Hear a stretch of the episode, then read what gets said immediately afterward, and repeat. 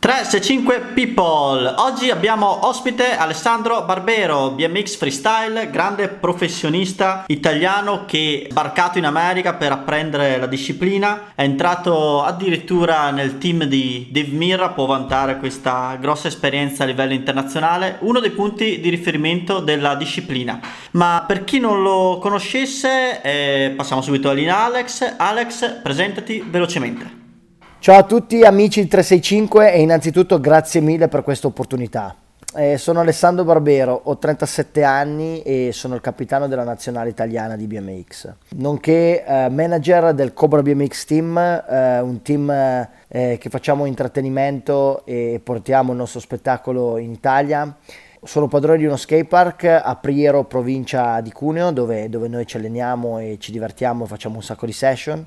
E Uh, sono anche un uh, grande collezionista di BMX e vanto una buonissima e ottima e fighissima collezione che prima o poi un giorno vedrete. Allora, passiamo alla prima domanda. Quindi Alex ci ha dato un'infarinatura del suo passato, ma adesso andiamo a conoscere bene nel dettaglio eh, varie chicche. Allora, prima domanda, in una realtà come quella italiana, come hai fatto ad emergere? Beh, io eh, circa vent'anni fa incominciai a, ad iscrivermi a qualche gara, dal, esattamente dal 2000. Chiaramente, vabbè, c'era, c'era un sacco di interesse eh, circa in, que- in, quell'epoca. Un sacco di sponsor erano interessati anche a sponsorizzare nuovi rider con nuovi progetti. Era un po' l'inizio di tutto. Eh, sponsor come Red Bull, Oakley, Vans eh, e via dicendo. Quindi eh, mi iscrissi a un sacco di gare e ebbi anche la fortuna di, di, di vincere parecchie gare. E, e, nulla, in quel periodo però guardando cosa c'era uh, all'estero eravamo davvero tanti, tanti, tanti passi indietro in confronto a loro, quindi per me diciamo così competere in Italia non mi dava la soddisfazione che, che, che poi mi desse quando cominciai a, a competere all'estero, ok? E di conseguenza è stato super difficile perché da outsider andare all'estero come soprattutto italiano era stato molto difficile, non avevamo nessun tipo di struttura e nulla. Quindi l'approccio che avevano all'estero era quello che mi piaceva e, e e di conseguenza, di, tra virgolette, sono emerso un po' così, vincendo delle competizioni internazionali. Inizio cominciando a fare dei podi e facendomi vedere che esisteva un italiano che era, era in grado di girare a un certo livello. Ottimo, allora, bella questa domanda, la prossima domanda. Com'è stato girare nel team di Dave Mirra? Eh, ebbene sì, ho avuto eh, la fortuna e l'onore eh, di essere scelto da Dave Mirra eh, per correre nel suo team e per il suo brand Miracle Bike. Eh, l'impatto che ha avuto dei Mirra eh, nella mia carriera è stato pazzesco. E nell'epoca in cui io incominciai ad approcciarmi a BMX Freestyle, lui era al top ed era colui che vinceva le gare, ed era colui che era l'immagine dei più grossi brand è stato, è stato, più che un onore, un sogno realizzato, già solo eh, condividere le cene con lui, eh, condividere discorsi di riding, condividere passeggiate da, dal sito dove c'era la gara all'hotel. Aver avuto la fortuna di, di poter chiamare Demira eh, e, e amico è, è stato ancora di più importante che correre per il suo team.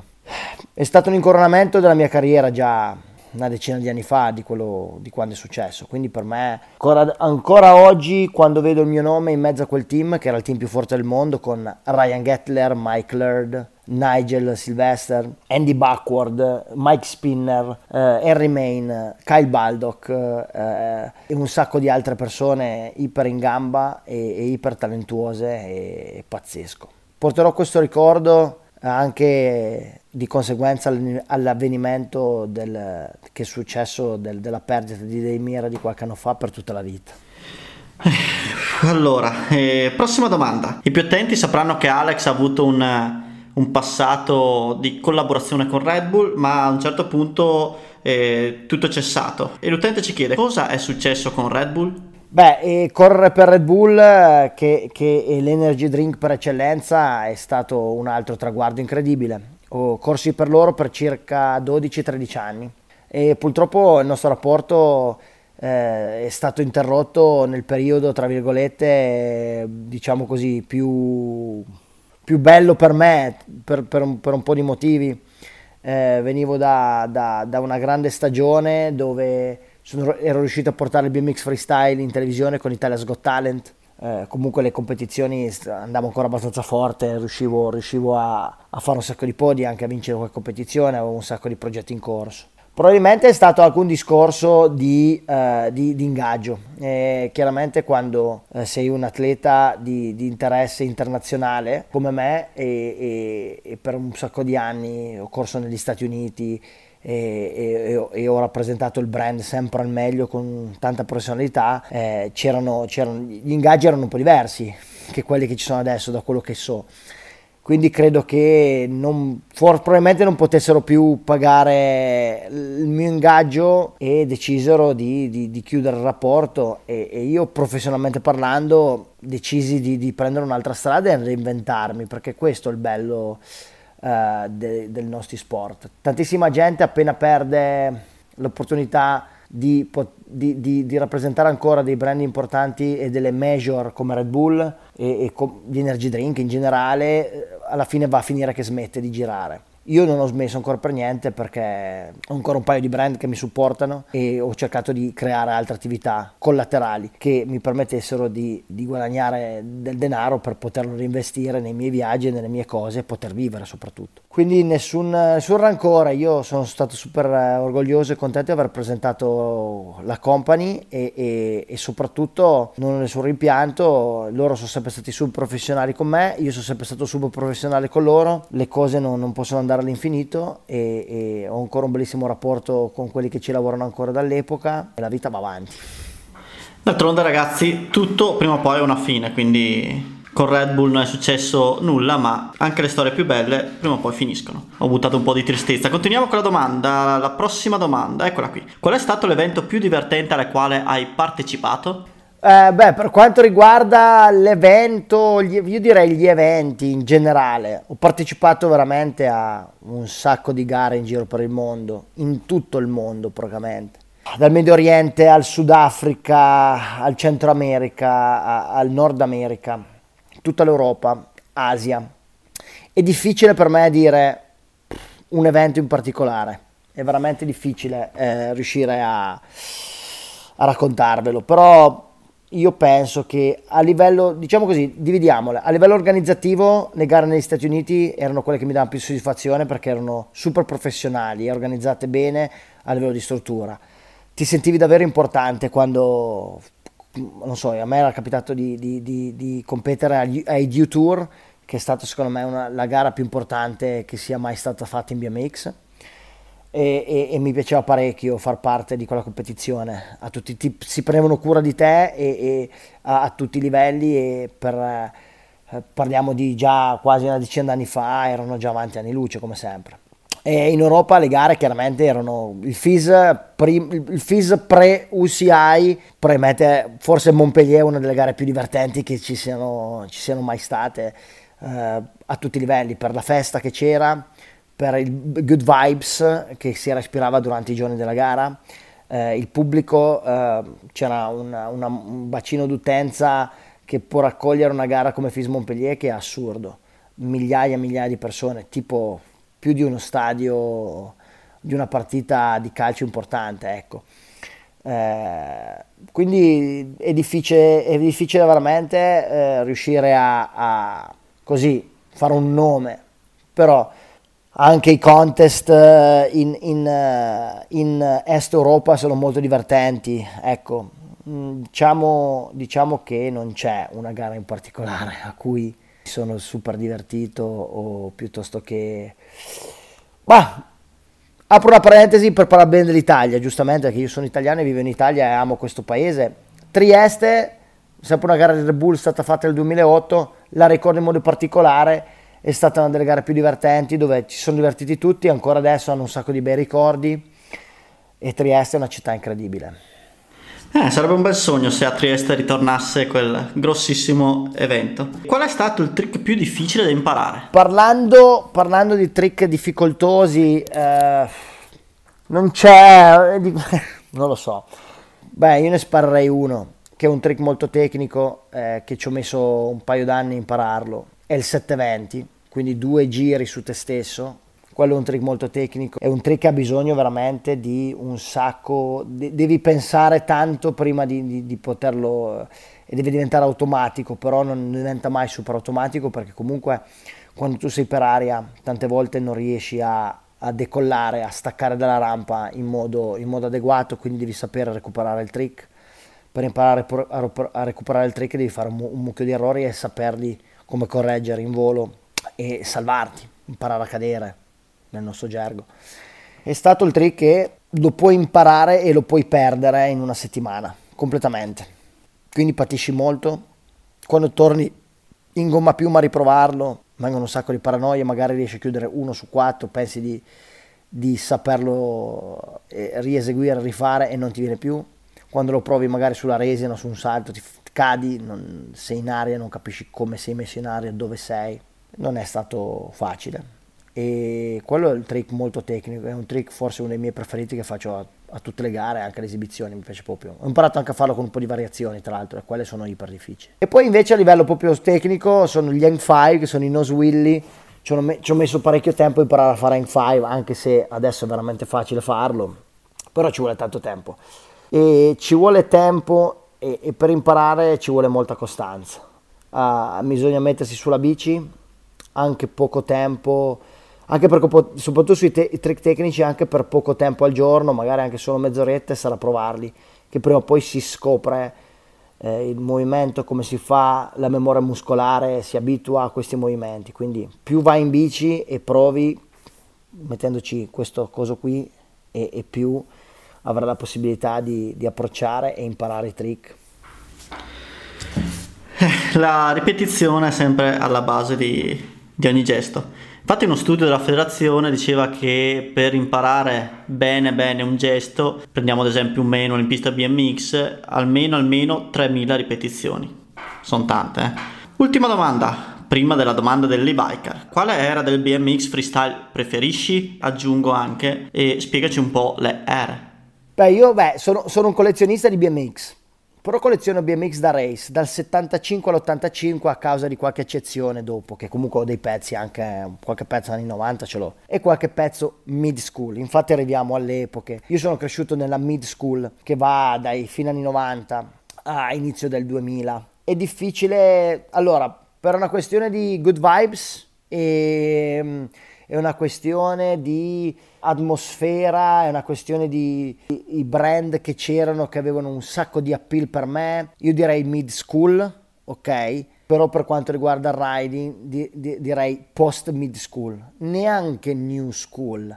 Quella transizione in cui va dal mid school a qualche già qualche anno fa che, la, la, l'hanno chiamata new school.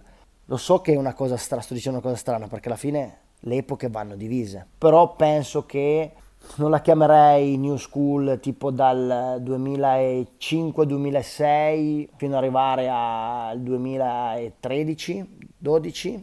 C'è gente che la definisce new school, io la definisco una, una non lo so, mm, una rivisit- rivisitazione o piuttosto che un aggiornamento del mid school per quanto riguarda soprattutto i materiali che erano molto più leggeri quindi si riusciva a esprimere il riding in modo più, con molto più con flow, i trick venivano molto più facili, c'era molta più consistenza e c'era vabbè, molte più competizioni e molti più progetti. E il web stava arrivando con i social media in modo abbastanza prepotente, però non ancora. C'erano ancora un sacco di piccole cose che erano affascinanti e ti facevano emozionare anche a farle e questo secondo me era un po' il segreto dei nostri sport. Quindi direi l'epoca post mid school, pre new school che non esiste ma per me esiste perché io l'ho cavalcata alla grande eh, facendo un sacco anche di ottimi risultati e correndo mid school eh, diciamo che tra virgolette l'ho vissuta alla grande da, da rookie non da pro e secondo me le cose vissute completamente al di fuori eh, fanno sì che, che, ti, che, ti, fanno rimanere dentro molti più bei ricordi e emozioni che altre. New school, mid school, bisognerebbe tornare a scuola, quindi bisognerebbe portare in una lezione di storia dopo l'uomo di Neanderthal andare a studiare anche il discorso new school, mid school, in modo che cresciamo tutti in modo migliore. Domanda dell'e-biker, domanda ironica è anche un po' irriverente alle volte, by 365 TV. Una sera ti arriva un'email dal signor McDonald che insieme ad Amazon vuole creare un team della Madonna di BMX Freestyle con base in Italia. Ha una sola condizione, che si usino i BMX, BMX elettriche, preferibilmente con pedali SPD a gancio. Cosa risponderesti? Meglio povero muscolare o ricco ma elettrificato? Beh, questa, questa domanda qua eh, adesso non so chi l'abbia posta. Ma meglio, meglio povero e muscolare sicuramente. Il BMX freestyle soprattutto a mani basse. Però c'è da dire che io vado con la bici elettrica. Tanto sto usando una TOC e che mi è stata imprestata poco tempo fa e tra l'altro qualche anno fa, non so se qualcuno si ricorda, feci il primo backflip al mondo con una bici elettrica a Prato Nevoso sulla neve, quindi in uno ski resort. Lì ero invece in sella a una Fantic, il progetto era di Fantic. Quindi io penso che l'elettrico sia, sia apra sicuramente nuovi orizzonti e io mi diverto molto ad andarci quelle poche volte che, che, ci sono andato, anche perché non è che abbia tanto tempo da dedicare a questa cosa. Adesso. Um, secondo me può approcciare molte più persone che erano pigre e che magari avevano determinate paure, eh, avvicinarle a, a, alla, alla, bici, anche se elettrica. Questione inquinamento, eh, c'è qualcuno che dice che le batterie potrebbero inquinare molto di più uh, di, di, di, di, qualsiasi altra cosa dopo un po' di anni perché non sanno come smaltirle. Però c'è da dire che uh, in città è sempre forse, probabilmente meglio usare un motore elettrico che un motore a scoppio. Ecco, uh, questa è la mia opinione. In montagna la bici elettrica quando si deve andare a raggiungere, per esempio io da Prato Nevoso a Prato Nevoso salgo un minuto più veloce della seggiovia con la bici elettrica ed è pazzesco. Da Prato Nevoso, che comunque è il resort dove io sono, che lo frequento di più, arrivare al rifugio La Balma, la distanza, sai, ci vanno su con le macchine, eh? non è che la strada sì, è larga perché ci passano anche i gatti delle nevi d'inverno, però ci arrivi tranquillamente con una bici elettrica e puoi andare a mangiare pane, salame tuma e, e comunque sempre viverti la bici per quello che è, raggiungendo distanze incredibili. Poi di, se, sempre è dipeso da tutto quello che ognuno di noi vuole fare. Se qualcuno fa, fa enduro, chiaramente è, un più un purista del, del, del, della disciplina e magari o chi fa downy, non lo so.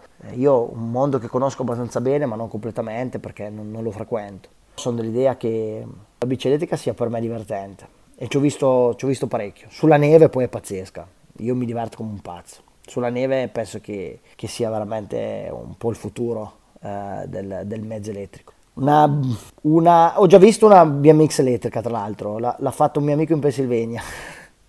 Questo la usa andare a passeggio, quindi il concetto comunque alla fine è identico, è solamente una ruota da 20 pollici con elettrica, quindi eh, diciamo che l'impianto elettrico ti, non ti permette di, di, di riuscire a, a muoverti eh, a a, per, per, un discorso di peso della bici come, come, come, una bici normale, è l'unica cosa. Ma si arriverà secondo me a alleggerire i materiali anche presto. Ringraziamo tantissimo Alessandro Barbero per la sua grandissima professionalità. Lasciamo i saluti finali proprio ad Alex.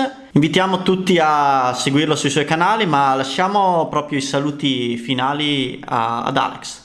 Grazie di tutto e volevo ringraziare beh, 365 e Davide soprattutto per questa opportunità, Marzio perché comunque con Marzio eh, ci sono stati parecchi anni in cui ho scritto su, su, questa rivista e mi dispiace che adesso è in stand by in questo periodo un po' difficile. E se volete chiedermi qualsiasi altra cosa eh, andate sui miei canali, chiaramente Instagram at al, al, Alessandro Barbero BMX, se volete scrivermi una mail ale at alessandrobarbero.com, eh, qualsiasi dubbio su qualsiasi cosa, se c'è un interesse a fare qualche esibizione con il nostro team noi siamo qua a disposizione, se c'è un interesse a partecipare al Cobra BMX Camp, sperando che riusciamo a farlo quest'anno a causa del Covid, noi siamo a vostra disposizione. E io vi ringrazio molto e dai, siamo quasi fuori da, da questo casino del Covid. Cerchiamo di rimanere positivi. So che non sarà facile una ripartenza, ma sono sicuro che, che con la voglia di, di, di, fare bene e un po' di, di, entusiasmo ritorniamo a fare sport. Dove, questa cosa qua, secondo me, dove, deve aiutarci a, a una nuova era. Ecco. Io voglio che l'Italia riviva una nuova era e non ci sia mm, più una Great Depression, ecco, una, una depressione che, che qualcuno ha avuto in questo periodo a causa del, del lavoro e, e, e, di tutte le altre problematiche che sono aggiunte, che si sono create. Quindi a presto e grazie mille, grazie mille di questa opportunità.